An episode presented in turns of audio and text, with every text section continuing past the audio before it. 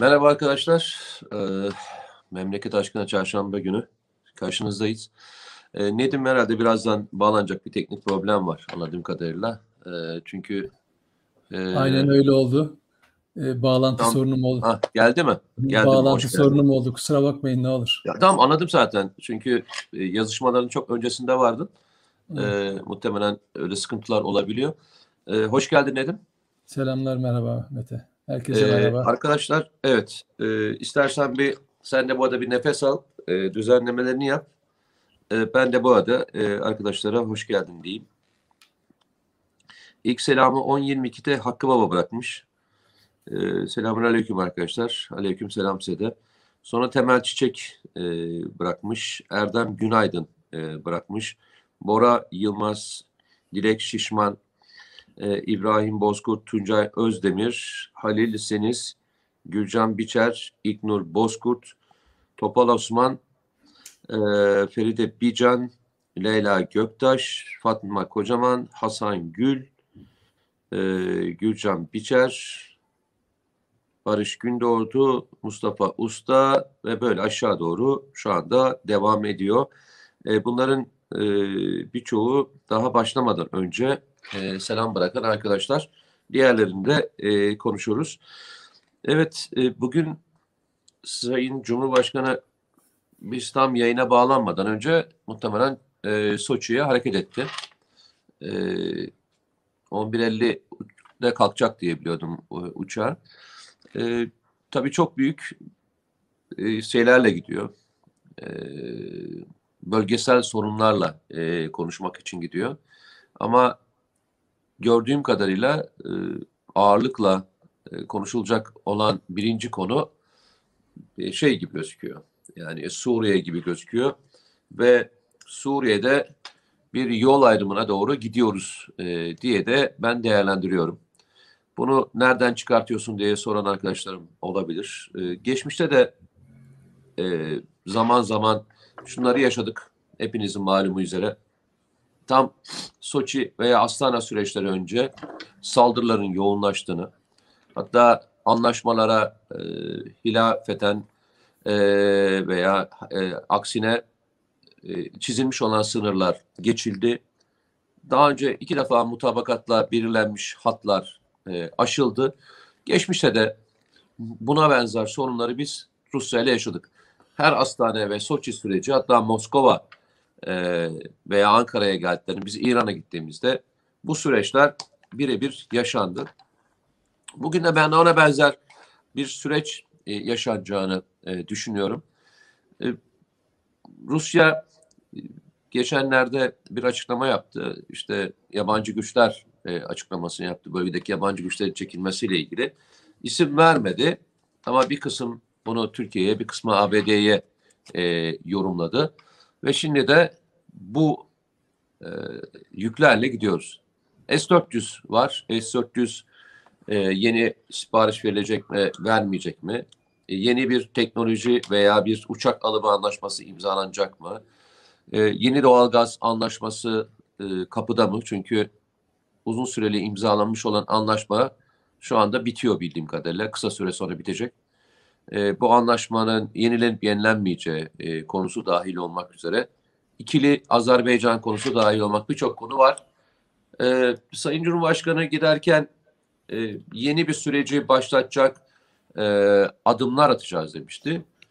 Ben bu yeni sürecin başlayacağı adımların Azerbaycan alacağını düşünmüyorum. Çünkü Azerbaycan konusu şu anda e, bir müddet daha böyle devam edecek gibi gözüküyor. E, ikinci konu ben biraz girdim Nedim e, sana alan açıkçıya vereceğim posu. HDP, HDP, HDP konusuna getireceğim seni. Bilgilendirici ee, gidiyorsun o yüzden ben de yararlanıyorum. Yok yok yani önce bir şu Soçi sürecini bir e, herkes Tabii, anlasın e, anlamında ben en azından kendi anladığımı anlatayım e, şeklinde e, bitireyim. Arkasından e, yaşanan sürecin içerisinde e, Irak konusu zaten e, masada değil. Ukrayna konusunda muhtemelen başımıza e, bir sürü e, soruyla geleceklerdir. E, TB2'lerin verilmesi, fırkatene anlaşmaları, yeni savunma anlaşmaları imzalanması, Kırım konusundaki çıkışımız dahil olmak üzere masada birçok tartışılacaktır. Yani şöyle e, zannetmeyelim. E, Türkiye-Rusya ilişkileri e, tertemiz e, bir ilişki değil. E, kendi içinde de bir sürü handikapları, bir sürü e, emperyal ülkeyle e, nasıl çekişilecekse o şekilde çekişmeleri beraber içinde yaşıyoruz. Ama Putin'in bir açıklaması vardı. Ben e, o açıklamaya değer veriyorum. Biz sorunları e, çözerken karşılıklı görüşmeyi ve bu karşılıklı görüşmelerde ortak bir nokta bulmayı becerebiliyoruz demişti.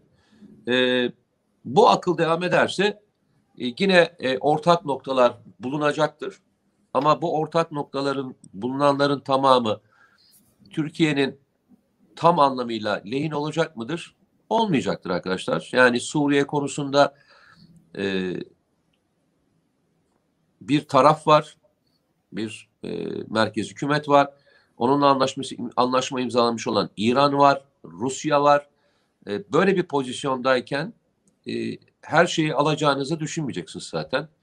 E, ne kadarını beraber görüşebiliyorsanız, ne kadarını uzlaşabiliyorsanız o noktalarda bir araya gelmeyi tercih edeceksiniz.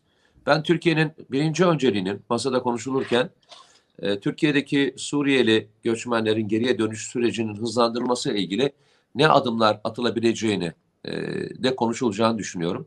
Ve bununla ilgili bir artık yol e, haritasının da e, konuşmalar içinde geçebileceğini belki beyan etmeyebilirler ama bu yol haritası da artık yavaş yavaş hayata geçecektir diye sözü bitireyim.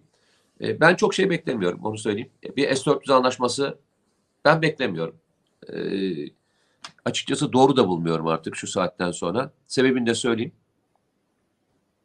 Türkiye e, ara e, katmanları hisarlarla kapatmaya başladığı andan itibaren o kritik eş, eşiği açtık. O kritik eşik aşıldı. Elimizde şu anda e, iki batarya var. Ve bu iki bataryayla e, o geçiş sürecini atlatabiliriz gibi geliyor bana. Tekrar bir iki buçuk milyar dolarlık bir anlaşma imzalayarak e, bu kaynağı Türk savunma sanayinden alıp başka bir yere göndermenin doğru olmayacağını değerlendiriyorum. En azından benim düşüncem bu. E, sözü sana vereyim dedim. E, Soçi konusunda söylemek istediğim bir şeyler var mı?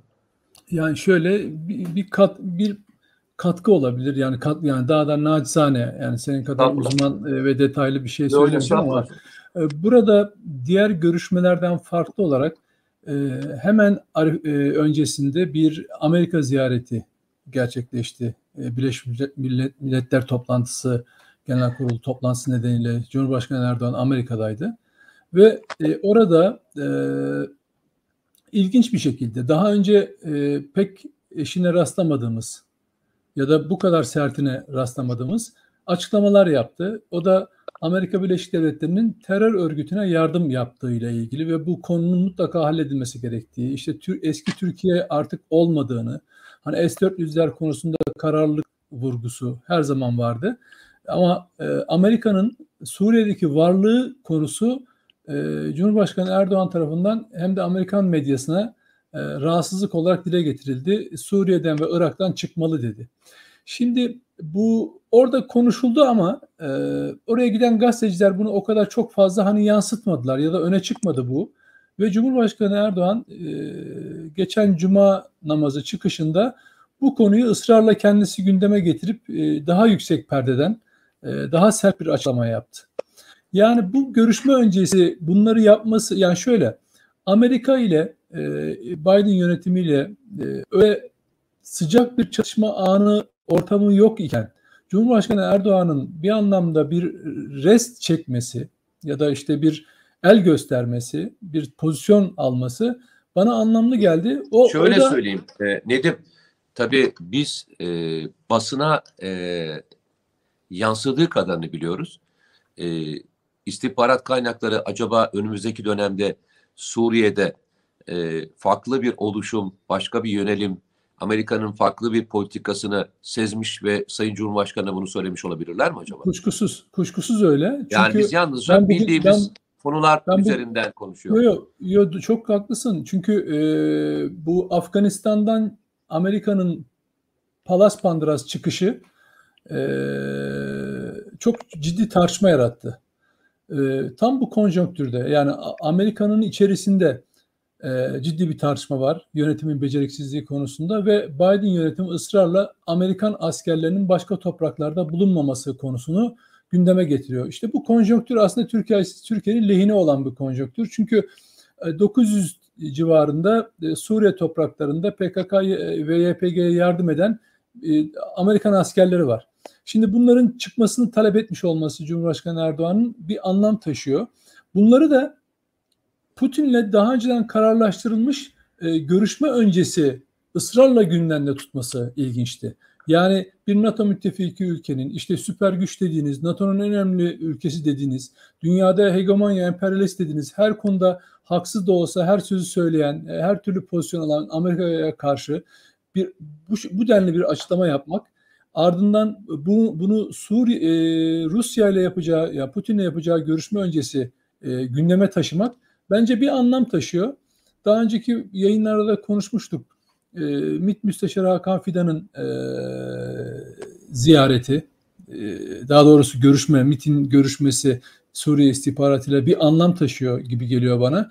Bir de tabii e, bahsettiğin gibi Türk istihbaratının ya da işte e, yönetim süreçlerinin e, sezdiği, bildiği, gördüğü şeyler var. Örneğin herkesin göz önünde olan bir şey vardı. Amerikan Merkezi Kuvvetler Komutanı e, şey McKenzie e, 10 Eylül'de e, şeye gitti. Suriye'ye gitti ve orada PKK YPG'lilerle görüştü. Teröristlerle görüştü. Desteğini yineledi. Hani biz çıkmasını çıkacağını e, varsayıyoruz. Tartışma oraya doğru kayıyorken hayır orada kalacaklarını ve e, PKK YPG'yi destekleyeceklerini söyledi. Ardından e, Cumhurbaşkanı Erdoğan'ın bu açıklamaları ve ilginç olan Amerika Birleşik Devletleri'nde tekrar bütçesinden bir yardım paketi e, çıkarmış olması 170 milyon dolar civarında. Daha da ilginci şu, oradaki terörist yapılanmanın siyasi e, ayağı olan Suriye Demokratik Meclisi'nden 5 kişilik heyeti Beyaz Saray'da ağırlayıp işte özellik konusuna önem verdiklerini söylemiş olmaları. Yani e, Amerikan e, Amerikalılar orada e, sadece askeri, ekonomik e, yani mali olarak desteklemiyorlar. Siyaseten de PKK YPG'nin bir oluşum, bir devletleşme, bir özel yapı haline dönüşmesi için e, siyasi destek de vereceklerini ve orada kalacaklarını gösteriyorlar. Şimdi bu sadece Suriye açısından kabul edilmez değil, Türkiye açısından da kabul edilmez bir durum.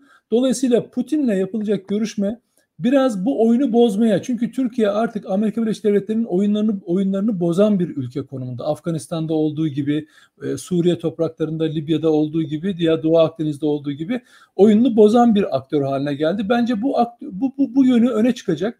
Çünkü bir NATO müttefiki olarak Amerikan başkanıyla hani görüşmesi çok doğal e, bulabilirsiniz ama müttefiklik ilişkisi olmayan Rusya devlet başkanı o da dünyadaki ikinci süper güç olarak etkili güç olarak ortada ve Erdoğan'la e, daha sık görüşüyor ve e, görüşmeleri önemli sonuç veriyor. Evet dediğin gibi İdlib başta olmak üzere anlaşamadığımız konular var ama Rusya'nın şöyle bir tavrı var. Bunu Putin birkaç defa da söyledi. Biz çözemediğimiz sorunları erteliyoruz. demin anlattığım konu aydı. Evet, Tam onu evet. Çözebil, çözebildiklerimizi hep yan yana geliyoruz diyerek e, pozitif bir yaklaşımda bulunuyor. Bu Amerika gibi şöyle değil. İşte Amerika ile ya da NATO ile sen NATO üyesisin ben seni reddediyorum falan ya da ilkesel olarak şu tutumunu beğenmiyorum ya da şu, şu şunu şuradan alırsan şunu yapacağım. Böyle bir şey yok. Sor, Ukrayna konusunda sorun olabilir. Burada Kırım konusunda görüş ayrılıkları, tutum farkları olabilir.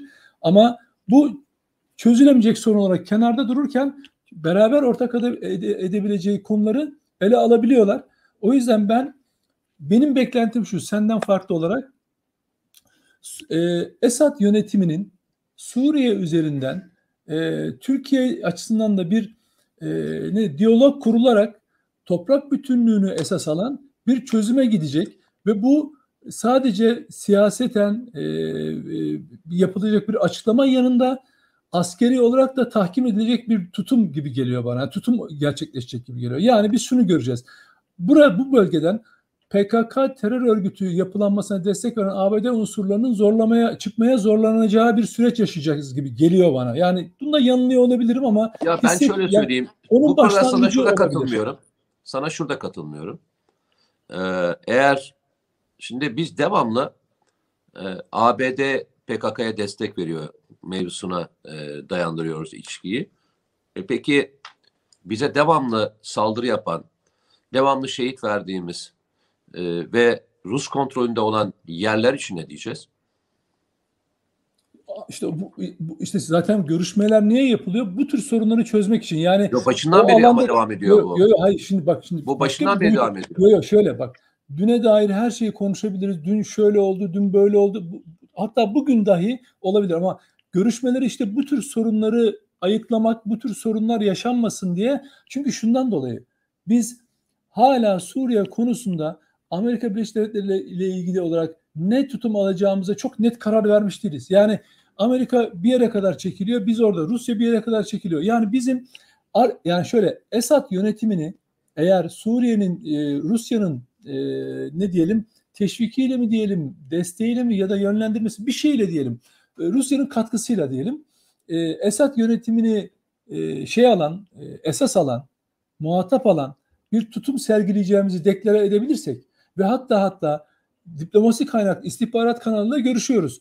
E, diplomasi kanalıyla da bunu e, görüşmelerle Esad yönetimini tah- şey yapan, e, toprak bütünlüğünü esas alan bir tutum alabilirsek bence Rusya'nın bu tür konulardaki etkisinin Nedim, azalacağını, bir, bir, bir, bir, bir kanalı bir kanalı hep boş geçiyorsun. Yani e, e, asıl önemli faktörü karadaki önemli faktörü İran faktörünü pas geçiyorsun. Ama İran zaten dahil edilir bu işe. Yani şöyle, İran Esad'ı- İran acaba e, gerçekten şöyle, ben de soruyorum. İran gerçekten çözüm istiyor mu? Ee, şimdi Esad'ın evet diyeceği ya da e, Sur, Rusya ile beraber es- Yok. diyebileceği yerde Yok. Yok. gi- gibi geliyor. Bilmiyorum. Belki de yan, Ya evet, ben sana şöyle söyleyeyim. İran'ın istemediği hiçbir şey e, bakın Rusya'nın istemediği bir şey olabilir İran'da, şeyde, Irak, şeyde, Suriye'de. Ama İran'ın istemediği bir şeyin olma şansı yok. Çünkü bütün kara gücünü e, tutan, istihbaratı tutan e, ve şu anda ordunun yani bölgesel anlamda bulunan ordunun tamamını tamamını diyorum. E, bunlar şey alanı hariç İdlib alanından başlayıp Halep dahil Deir Zor'a kadar olan büyük bir çoğunlukta e, İran destekli milislerin geldiği ve onların aktif olduğu, başlarında İran devrim muhafızlarının bulunduğu, e, akaryakıtı İran'dan gelen, e, parasal yardımı İran'dan alan bir Esad Esad'ın e, İransız e, bir e, çözüme evet diyeceğini zannetmiyorum. İran bir dönüşüm yaşatmak istiyor ve bu dönüşüm içerisinde e, PKK'yı ABD'den çok daha iyi kullanıyor. Bu kadar ne söyleyeyim sana. Yani e, bugüne kadar gördüğümüz oluşumların içerisinde üç tane alana bakalım. Şimdi İran-Azerbaycan arasında bir gerilim mi var? Yok. Ama İran-Azerbaycan sınırında en büyük tatbikatını başlattı. Bir taraftan Ermenistan'ı tutuyor. Tabii. bir taraftan e, Irak tarafında PKK ile mücadele ederken Haçlı Şaibi yani Irak tarafından e, şey İran tarafından desteklenen Haçlı Şaibi Sincar bölgesinde ve diğer alanlarda PKK'nın varlığını muhafaza etmesi için elinden gelen bütün gayreti gösteriyor. Deir Zor bölgesi dahil olmak üzere bütün alanlarda özellikle Halep kırsalında e, ve Münbiş e, sahasında lojistik, ikmal ve diğer istihbarat anlamında en büyük desteği İran'dan alıyor. Şimdi sence İran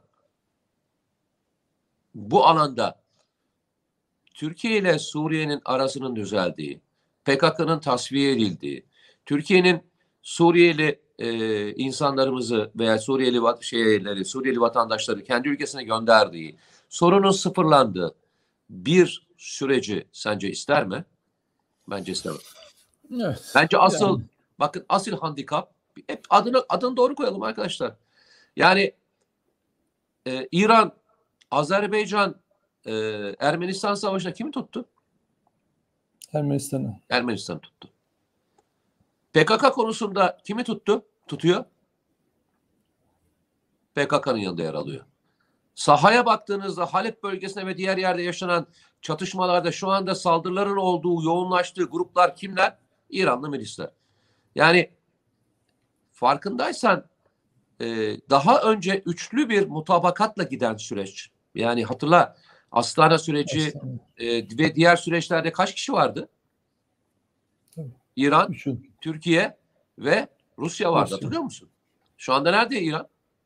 Bu toplantıların hiçbirinde yok. Sebep? Çünkü e, İran bir taraftan sahada zaman zaman Rusya destekli gruplarla da çatışıyor. Yani bu faktörü bu faktörü atlarsak gerçekten söylüyorum atlarsak çok da fazla hani e, sahanın gerçekliğinden uzaklaşırız diye düşünüyorum. Zor bir süreç ama seninle aynı fikirdeyim. E, işin zor olmuş olması e, görüşmelerin başlamayacağı veya diğer e, süreçlerin e, olgunlaşmayacağı anlamına gelmez.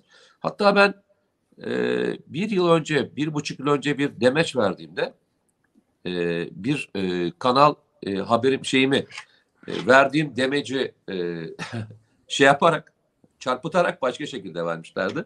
Ben demiştim ki eğer Esad Türkiye ile her şeyi normalleştireceğini ve Türkiye ile bu sorunları çözmesi için her türlü diyaloğa açık olduğunu söylediği gün dedim. Hani biz hani biz geliyoruz. Hani hep beraber çözelim. Esad da evet ben de e, bunlara hazır olayım dediği gün dedim. Esad'ı vururlar demiştim.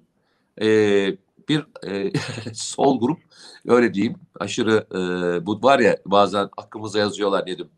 Evet. Şey dedi Mete Yarar e, Esad'ı tehdit etti. Gerçekten mi? Efendim? Gerçekten öyle diyor. Aynen böyle yazdılar. Ya, ya gerçekten ya gerçekten komik oldum. Yani e, Evet. Esad'ı öldürürler e, dediğim tabiri e, bizim tarafımızda yapılmış tehdit olarak. Yani ben Esad'ı barışa yanaştırmazlar. E, savaşın sürmesini isteyen gruplar çok daha ciddi bir şekilde buradaki süreci baltalamaya çalışıyorlar demiştim. E, arkadaşlar o cümlenin içerisinden Esat'ı öldürürler kelimesini yalnızca şey olarak almışım. Esat'a ömür düştü diye yazmışlar pardon. Öyle yazmışlar. Esat'a ömür düşmüşüm. E, maalesef e, Suriye e, ilginç bir e, bataklık. Evet. Bizim yapabileceğimiz tek şey bunu doğru yönetmek. Sen geçen hafta e, ısrarla iki tane e, haber yazdın. Ayrıntılarını öğrendin mi? E, onu da sormak isterim. E, aslında çok sıklıkla söylüyorsun. Yargıdaki FETÖ, isterseniz hakim, ister Evet. savcı, isterseniz adli e, kadro olsun. Bir FETÖ yapılanmasından sıklıkla bahsediyorsun sen ve bu Evet, rakamın e, ankesörlülere takılması e, babında sen 1500 kişilik bir rakamdan bahsediyordun. Evet, evet. Ve e, en sonda bir 500 kişilik 500 kişi değil mi? 500 kişilik bir listenin 600 600 e, genel kurulda yani tespit edilmiş 600 kişi var. Soruşturması devam eden 6, 400 kişi var. 1000 kişi. yani HSK'ya gelen kaç kişi şu anda önüne? toplam 1000 kişi. Yani HSK gündemine aldığı ihraç edilmesiyle ilgili süreci için başlattığı kişi sayısı ne kadar şu anda? Şu anda 600. 600 kişi. Yani yakın Soruşturması zamanda devam bununla ilgili soruşturması karar verecek. Doğru mu? tabii soruşturması devam eden de 400 kişi. Peki. Yani 600 400 ile beraber 1000 kişilik bir kişiden bahsediyoruz. Doğru mu? Evet, evet doğru. Peki. O zaman şöyle söyleyelim. Ne durumda e, bu 600 kişiyle ilgili sen bir şeyler öğrenebildin? Bu- Bunları tabii şöyle bunlar e, parça parça genel kurulun önüne gelecek isimler. 600 kişilik liste bu belirlenmiş olan isimler. E, dosyası tamam teftiş kurulu tarafından soruşturması tamamlanmış ve ihraç istemiyle Bir şey sorabilir miyim? kurul- Tam Tabii. e, şey için. Bunlardan kaçı 2016 sonrası yani darbe girişiminden sonra savcı ve hakim diye bilinen bir listemiz var mı? Bilen bir şey var mı? Hayır sicil, sicil numaralarından bilinir ama şu anda lekelenmeme hakkı var ya isimler gizli tutuluyor. Yok isim için söylemedim. Ancak- Yani oransal anlamda. Ya şöyle mı? ama e, şöyle bir bir hukukçu yani bu konuyla ilgili bir hukukçudan aldığım şey şu, görüş şu. e, 15 Temmuz sonrası avukatlıktan yargı mensubu olan, yargı mensupluğuna geçen, sınavlara geçip e, yargı mensubu olan, hakim savcı olanların yarısı e, FETÖ iltisaklı e, olduğu yönünde bir görüş belirtti ama ne kadar sağlıklı onu Ya bilmiyorum. O zaman ya bu bir şey söyleyeyim mi sen? Ya sen ne diyorsun ya? Ya şey Mete durum durum çok yani ciddi. ben bir dakika bir dakika 2016'dan sonra alınan kişi sayısı ne kadar? Avukatlıktan ama hayır avukatlıktan avukatlıktan ama yani çoğu hukuk fakültelerinden geliyor ama ne kadarının avukatlıktan geçtiğini ben bilmiyorum ama avukatlıktan gelenlerin çünkü hızlıca bir şekilde alım yapıldı. Şöyle bir rakamı tazeleyeyim iz- e, e, izleyicilerde. E, 14 bin civarında hakim savcımız varken 15 Temmuz itibari 15 Temmuz'dan sonra bu rakam 8 binlere kadar geriledi. Çünkü 4 bin civarında bir ihraç gerçekleşti. Tamam. Do- Dolayısıyla e, hı- yine o hatırlayacaksınız mahkemelerde dosyalar o kadar çok birikti ki hızlı bir alım gerçekleştirildi ve avukatlardan sınavla, mülakatla e, şey alındı. E, hakim savcı yapıldı. Hızlı bir şekilde. Hani hukuk deneyimleri, bilgileri var, mezuniyetleri falan.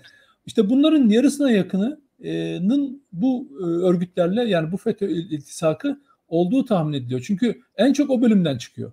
FETÖ iltisaklı olanlar. Bir de zaten 15 Temmuz öncesinde Peki 15 Temmuz'dan sonra ne kadar kişi alındı? eee, 8 bin, o- 10 bin diyelim, 23 bin, 13 bin kişi civarında e, şey alındı. Ama son yıllarda alınan avukatlardan değil artık e, fakültelerden yetişenler kurayla sınavlarını, eğitimlerini tamamlamış de kurayla gelenler. 13 bin, O- 13 bin o- desen yani bunun %30'u avukat olsa e, yani işte bilemiyoruz. O rakamları e, bilemiyoruz. O yüzden spekülasyon yapıp hani e, Yani- çok şey yapmayalım. Ama şu yok var. hayır ya- en azından hani şunu söyle bize bir dahakine Me- de onun cevabını ver. Yani Mete şöyle söyleyeyim. rahatlasın. Hani Mete biz şu- tabii. kurtulduk derken Yok, kurtulduk hayır. derken daha büyük belaya mı Hayır, hayır, hayır, hayır. Bak yani Değil mi? şey Fethullahçı bak e, şöyle söyleyeyim. Türk Silahlı Kuvvetleri'nde 25 bin 15 5600 civarında e, darbeye katılan subay subay vardı. 25 bin ayrıca ihraç yapıldı. Tamam. Şimdi e, ve en çok ankesör operasyonu burada gerçekleşti. Tamam? Bunlar hep çoğu ankesör ve baylok işte bazen itirafçı ifadelerle falan ortaya çıktı.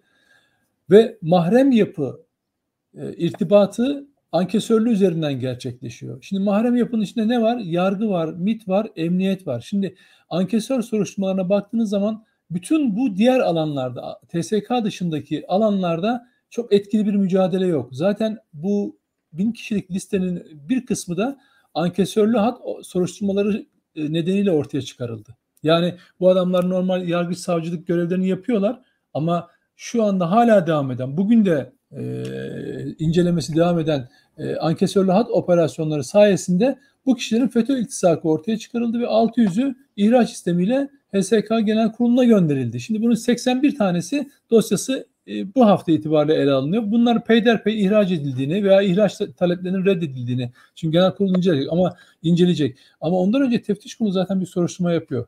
İfadeler alıyor, belgelere bakıyor. Ona göre bu listeleri oluşturuyor.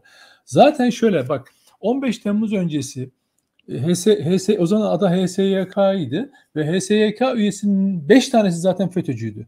Buna rağmen bak buna rağmen yapılan araştırmalarda 4500 FETÖ'cü olduğu ortaya çıkmıştı. Peki 15 Temmuz'dan sonra kaç kişi ihraç edildi? 3000 civarında 3900 deniyor bazen 3500 böyle değişik rakamlar var.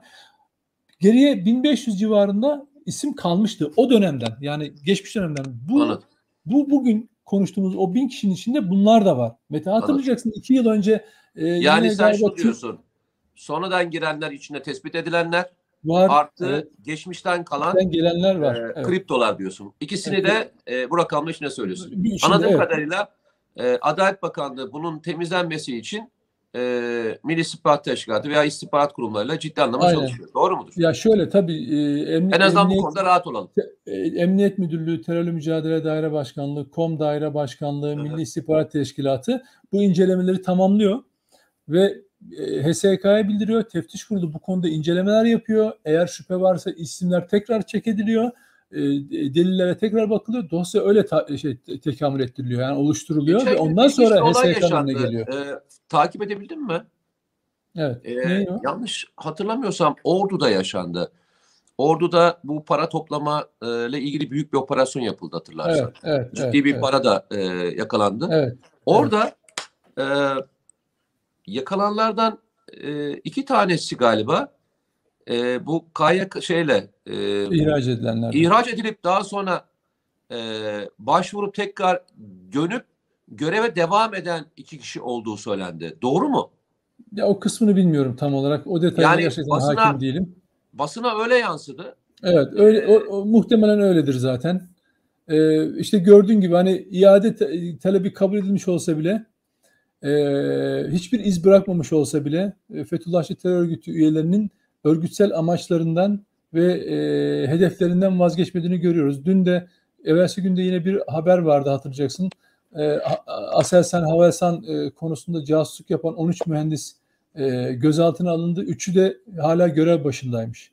Yani adamlar bu Türkiye'nin savunma sanayi e, konusundaki e, bilgilerini sızdıracak ve mühendis noktasında görev yapan, mühendislik e, olarak görev yapanlar bile casus haline dönüşüyor. Dolayısıyla bakın şöyle bir genel bir özet yapayım. Şimdi e, Fethullahçı terör örgütü yurt dışı yapılanması e, darmadağın olmuş durumda. Yani zaten kendi içinde parçalara bölünüyor. Farkındaysanız Fethullah Gülen'den uzun zamandan beri ses çıkmıyor zaten. Niye? Dolayısıyla örgüt, Biliyor musun? Çünkü hem sağlık hem sağlık nedenlerinden hem de örgütteki parçalanmayı yönetebilecek durumda değil. Mustafa Özcan ağırlığını koymuş durumda. Bu Türkiye imamı olarak bilinen Kaynak Holding başındaki Mustafa Özcan paraya da hükmettiği için e, şey, örgüte neredeyse el koymuş durumda. Diğer örgüt e, yöneticileri de ona biat etmiş e, görünüyorlar ama bu bir, bir örgüt içinde rahatsızlık da yaratıyor ve örgüt bu konuda çok ciddi e, iç çatışma halinde. Yani yurt dışı yapılanması öyle çok etkili değil. İkincisi Türkiye'de yani sen iyi bir haber veriyorsun aslında. Şunu söylüyorsun. Yurt dışı e, organizasyonunda bir çatlak ve evet. çözülme var diyorsun. Doğru mu? Evet, aynen öyle ve birbirlerine girmiş durumdalar. Dolandırıcılıklar, tecavüzler, hakaretler havada uçuşuyor. 15 Temmuz'la ilgili artık ağzını açabilecek durumda değiller. Kendi örgüt elemanları bu işin içinde cemaatin ya da FETÖ'nün olduğunu kendileri yazmaya başladılar.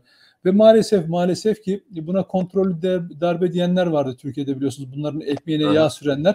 Onlarda hiçbir sessizlik falan var. Yani örgütün yurt dışı yapılanması öyle çok etkili değil şu anda.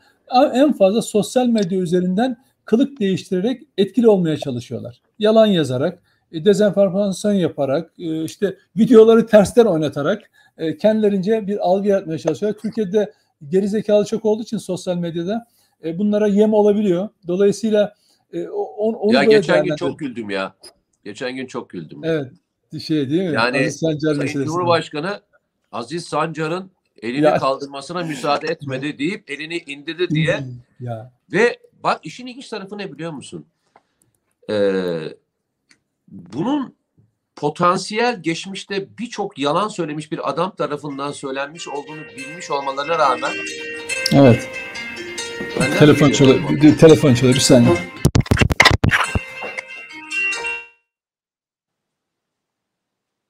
Neyse. Ee, yani çok ilginçtir. Bana da e, e, ilginç gelen kısımlardan bir tanesi bu. E, hayret. Yani adam potansiyel her türlü yalanı söyledi. Bunun gerçek olduğunu düşünüp e, servis eden siteler var. Doğru mu? Gazeteciler var. Muhalifim, aslanım, kaplanım diyen, böyle kimse burnundan kıl aldırmayan, havalı civalı, ondan sonra dili kirli, ondan sonra ümitsiz. Yalnız ben bir şey söyleyeyim mi? O kadar evet. güldüm. Neye güldüm biliyor musun? Teknofest'le ilgili evet. tek bir satır çok ilginçtir. Evet. Ee, geçen gün YouTube çekerken de aynı şeyi söyledim. Seninle konuşurken de aynı söyle şey söylemiştim. Türkiye'nin böyle teknoloji konusunda devamlı yazan, çizen, böyle ahkam kesen, Türkiye'nin evet. teknoloji yolculuğunda önemli olduğunu vurgulayan adamlar bir tek satır yazmadılar biliyor musun Teknofest'le ilgili? Ya, bir tek tweet atmadılar. Attıkları yani onu hiç kastederek söylemiyorum. Onlar hala atmamaya devam ediyorlar. Ama e, onun dışındaki grup ata ata Teknofest'le ilgili Aziz Sancar'la ilgili ters ya. e, manipülasyonu attılar ya. Çok ilginç değil ya, mi ya? Ya şey şöyle çok ilginç olan şu. Bak ben hani bir cümlem var ya her yalanın bir müşterisi vardır. Yeter ki işine yarasın diye. Bu o kadar e, bunu o kadar iyi biliyor ki FETÖ'cüler. Ya bu kadar pespayelik olmaz abi. Tabii. Yani bu kadar pespayelik olmaz. Yok gel ama bak durumları budur. Bak hani Türkiye bugün en yani şöyle düşün. Türkiye Milli Muharip uçağı yapıyor. Ümit şey e, Mesut Akkaya Hoca elinde maketini gösteriyor. Diyor ki işte uçak dedikleri maket çıktı falan diye ve bunu da şeyde Twitter'da e, trend topik yapabiliyorlar. Ya şimdi neden biliyor musun? Dünyanın en iyi şeyini yapsan da bak ben 15 Temmuz'dan beri söylüyorum. Arkadaşlar bunları yok sayacaksınız. Bunları ciddiye almayacaksınız. Onların eleştirilerinin hiçbir değeri önemi yok. İşte elini Cumhurbaşkanı'nın elini kaldırdı Aziz Sancar'ın videosunu tersten sarıp elini indirdi diye yap, e, e, Emre Uslu denilen FETÖ'cü yayıyor. Türkiye'de kendine gazeteciyim diyen soytarılar bunu paylaşıyor. Sonra da siliyorlar. Ben yanlış yapmışım işte yanlışmış meğer falan filan. Ya arkadaş yok mu sizin başka bilgi kaynağınız? Emre Uslu'ya mı kaldınız ya? Yani bir FETÖ'cüye kalmışlar arkadaş. Dolayısıyla bu çok normal geliyor. Türkiye en önemli şeyini de yapsa, dünyanın en önemli buluşunu da yapsa ki çok önemli işler yapıyor zaten Türkiye, Türk gençleri. Onu görmezler arkadaşlar. Yani ama e, şeyin e, mesela şey vardı çok güzel Mete ya ona çok güldüm ben. Ne? E, vapurlarda çay alacağın zaman bir ba- kağıt bardak veriyorlar. Üzerinde e, denizcilik işletmelerinin şeyi var. E, bu amblem var. İki tane çapa işareti vardır ya böyle. Evet. Dur göstereyim bir saniye. Bir saniye. Evet. Yeni mi aldın daha onu?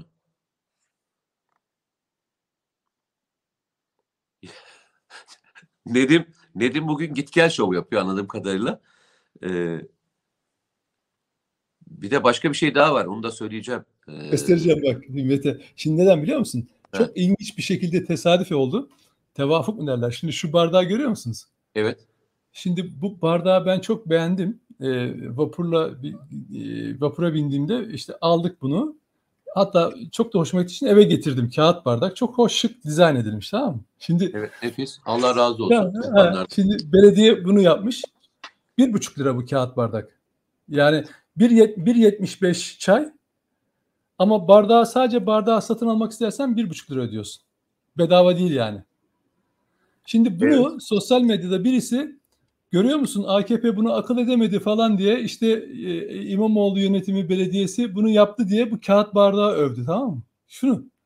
Ve bir buçuk lira bunun fiyatı. Öyle parası, parası falan da değil. Almak isteyen gider e, belediyenin şeyin e, vapurun e, gişesinden temin edebilir bir buçuk lira ama. Hatta şunu sordum ben dedim ki ya bunun seramik falan var mı? Kalemlik olarak falan kullanmak istiyorum dedim bunu. Aha. Ya dedi, dediler ki ya çok isteyen oluyor. Beğeniyor insanlar bunun dizaynını. Ama henüz daha yapılmadı. Daha da gelmedi falan dediler. Ama kağıt bardak olarak alabiliyorsun. Ama bir buçuk lira. Şimdi bunu oturmuş adam demiş ki görüyor musun işte belediyecilik budur. Bunun tweet'i var.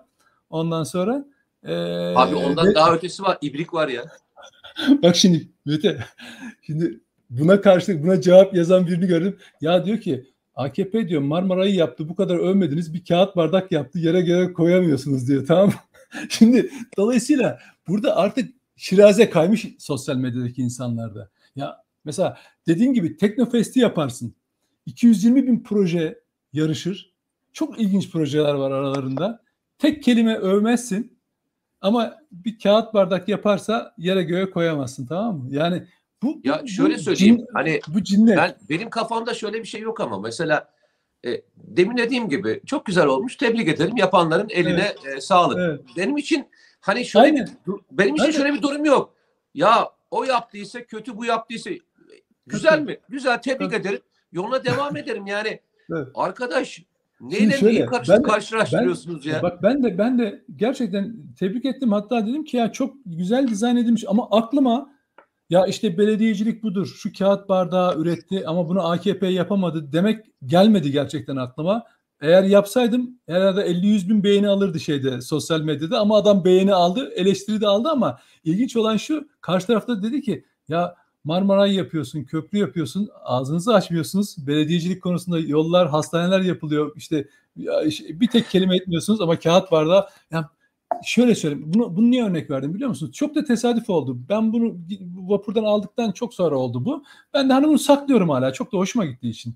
Ondan sonra ama kardeşim ya bunu sadece dersin ki çok güzel olmuş elinize sağlık. Aynı senin yaptığın gibi. Bu, bu kötü bir şey değil. Yani beğendiğin bir işi takdir etmek kötü bir şey değil. Ama cinnet e, hali bunu kıyaslamaya insanlarda.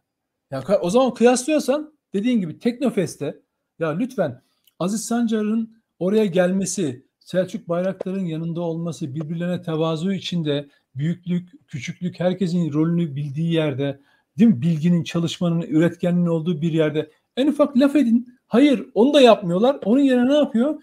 Cumhurbaşkanı'nın elini kaldırırken e, çekilmiş görüntülerini tersten sarıp indiriyormuş gibi yapılmış FETÖ tarafından yapılmış bir şeyi videoyu paylaşıp bak görüyor musun adam ülkeye geldiğine pişman oldu elini indirdiler falan diye yayıyorsun. Kim yapıyor bunu biliyor musun?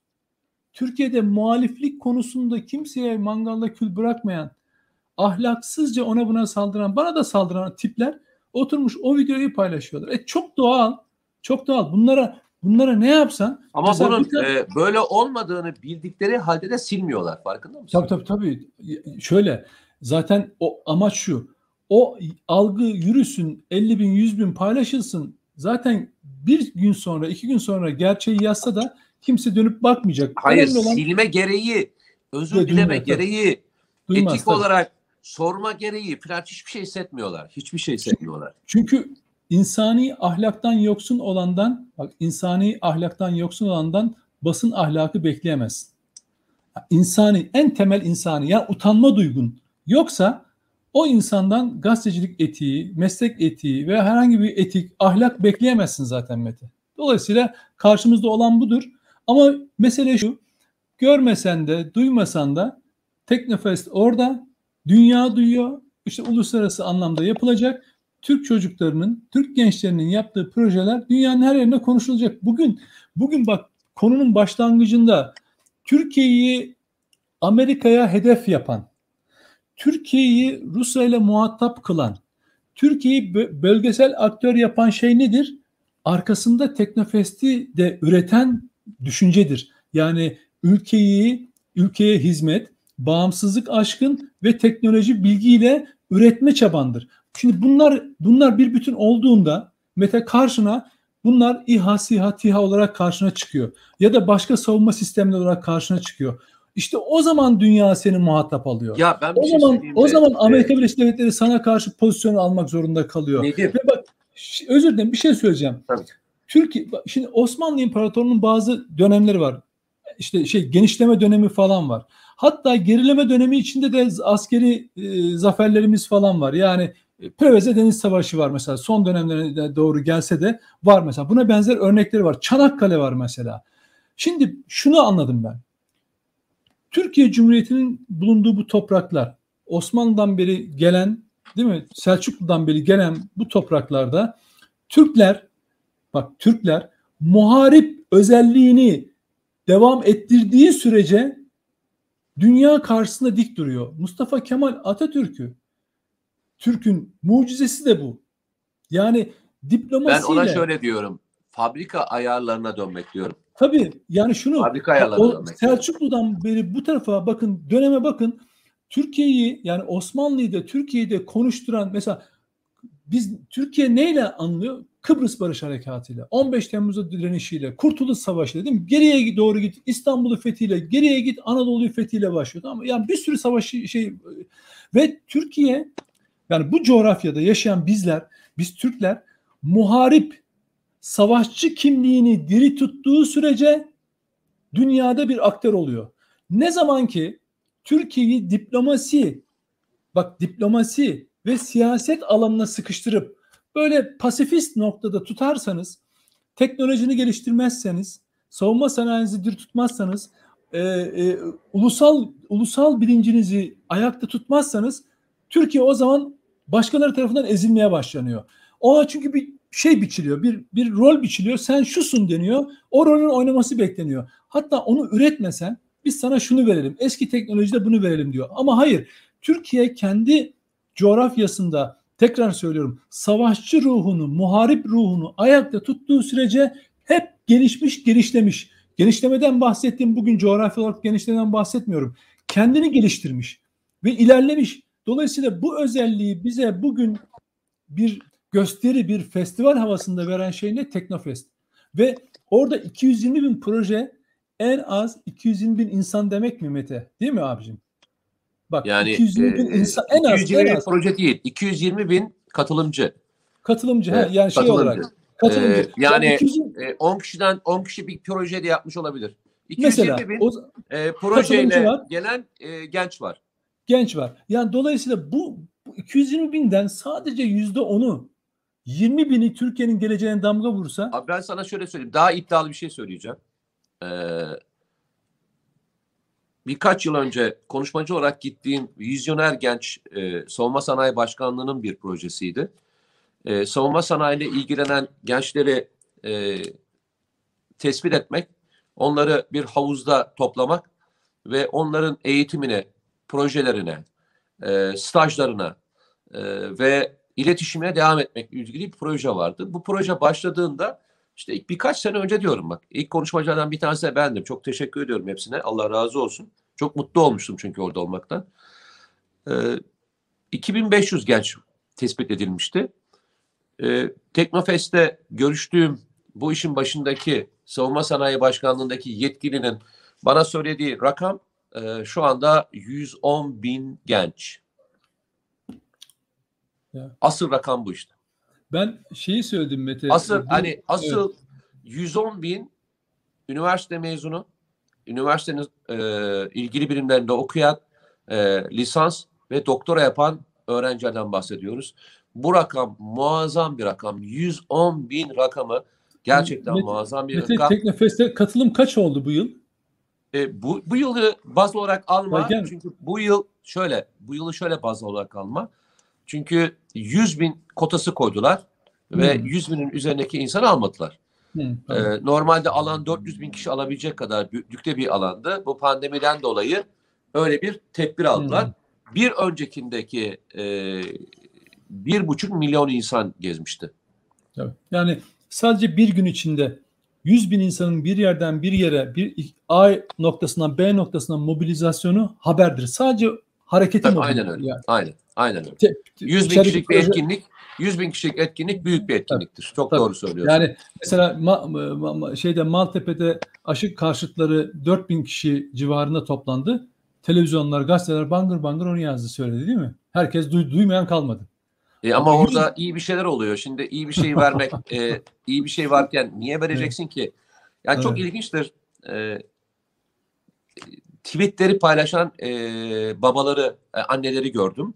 Özellikle çocuklarıyla e, gitmişler ve e, çocuklarının Teknovest'ten çıktıktan sonraki ruh hallerini yansıtmışlar.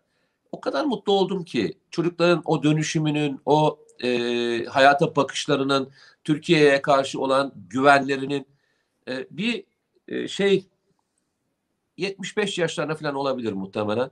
70-75 yaşlarında bir e, abimiz e, Teknofest'e gittiğimde en son gittiğimde e, şeyler uçuyordu. En son e, Türk Yıldızları uçuyordu. Onu seyrediyordum. Yanıma geldi. E, dedi ki buraya geldim ve buradan dönerken iç huzuruyla dönüyorum dedi. Yani ülkeme ülkemin başına bir şey gelmeyeceği hissiyata dönmek benim için o kadar büyük bir şey dedi. 75 75 yaşında bir e, abimizin bana söylediği laf çok büyük bir laf. Ben iç huzuruyla dönüyorum yani şeyime, evime. Aynen. Benim ülkemin başına bir şey gelmez. Bu gençler e, Tabii. bu kadar teknolojiye meraklı insanlar yani bir yerden bir yere gelmenin hikayesini biliyor çünkü 70 yıllık ömründe e, birçok şeyi yaşadı. E, birçok şeyi gördü. O gördüklerinden bana gelip bunu söyledi. Benim ben de aynı şeyi söylüyorum. Teknofest'e gidip gururlanmadan çıkabilecek, e, olumsuz e, söyleyecek bir insana rast gelmedim. Çünkü gerçekten mükemmel bir organizasyon yapmışlar. E, içindeki katılımlarıyla, e, kişilikleriyle. Çünkü çok saf bir e, beklenti var. Gençlere hizmet. Bu kadar saf olunca işin içinde hiçbir ticaret tarafı yok. İşin içinde hiçbir e, para bekleme tarafı yok. Yalnızca gençlere yönelik bir e, vakıf. O yüzden de e, Teknofest'i düzenleyen T3 Vakfı'na da e, bir kez daha ben e, ülkem adına çok teşekkür ediyorum. E, Allah e, yollarını açık etsin. E, son söyleyeceğim bir şey varsa da onunla bitirelim. Şöyle te, e, Teknofest bir yana, e, Marmaray bir yana. Bak bu karton bardak önemli. Şimdi tamam fiyatı bir buçuk lira ama bu karton, karton bardak önemli. Bunu belediye bedava vermiyor kardeşim. Ama biz İstanbullular tebrik ediyoruz kendilerini e, bu karton bardağı üretenlere ve bunların hatıra boyutunda yani aynı ölçülerde hatıra olarak kullanabileceğimiz, kalemlik olarak kullanabileceğimiz ya da e, işte tüketim için kullanabileceğimiz örneklerini de istiyoruz. Ben çünkü gişeden istedim. Orada olmadığını söylediler. Dolayısıyla E, karton bardak önemli. Teknofest Bu, değil bu yani. e, senin O de uydu- bu e, şeyini e, iletmiş olalım. uydu, E, bardağın uydu- seramiğini istiyorsun. Evet, uydu, uydu, Tamam. uydu yapabilirsin ama kağıt bardak yapamıyorsan hiçbir bir hiçsin Mete. Onu unutma tamam mı? Peki tamam. Ben onu e, not olarak aldım kendime. Tamam. Arkadaşlar e, işin latife tarafı e, yapan yapmayanı e, ben e, Türkiye Cumhuriyeti vatandaşlarının her birinin sağduyulu vatandaşların her birinin e, çok iyi takip ettiğini düşünüyorum. Bu konular siyaset ötesi konular. Türkiye'nin yolculuğu siyaset ötesi e, konular. E, yarın sabah başka parti, öbür gün başka bir parti e, seçimle e, gelir ve gider. E, ama önemli olan önemli olan e, Türkiye'nin geleceği. Nedim gördüğün gibi e, hala Şey, e, işi Necefli- manipüle etmeye devam ediyor. Şöyle Necefli Maşraba vardı ya eskiden. E, ama öyle bir şey de olmuş. Ben e, onunla bitirmek istemedim ama bir ibrik mevzusu daha vardı. Ben ibriğe girmeyeceğim. İbrikle Tamam girmeden e, kapatmak, e, şeyi aşağı daha aşağı doğru çekmek istemiyorum. E, güzel şeyler yapıldığında e, tebrik etmek lazım. Ben bunu her zaman söylüyorum. E, kim ülkeye bir çivi çakıyorsa e, bizim Kim gönlümüzde yeri vardır. Kim Efendim karton, kim karton bardak yapıyorsa bir buçuk Ya, lira şu gönlümüzde yeri var. adamsın. sen alem adamsın. Peki. Kendinize iyi bakın. Görüşmek üzere diyorum. Sağ ol. Görüşürüz.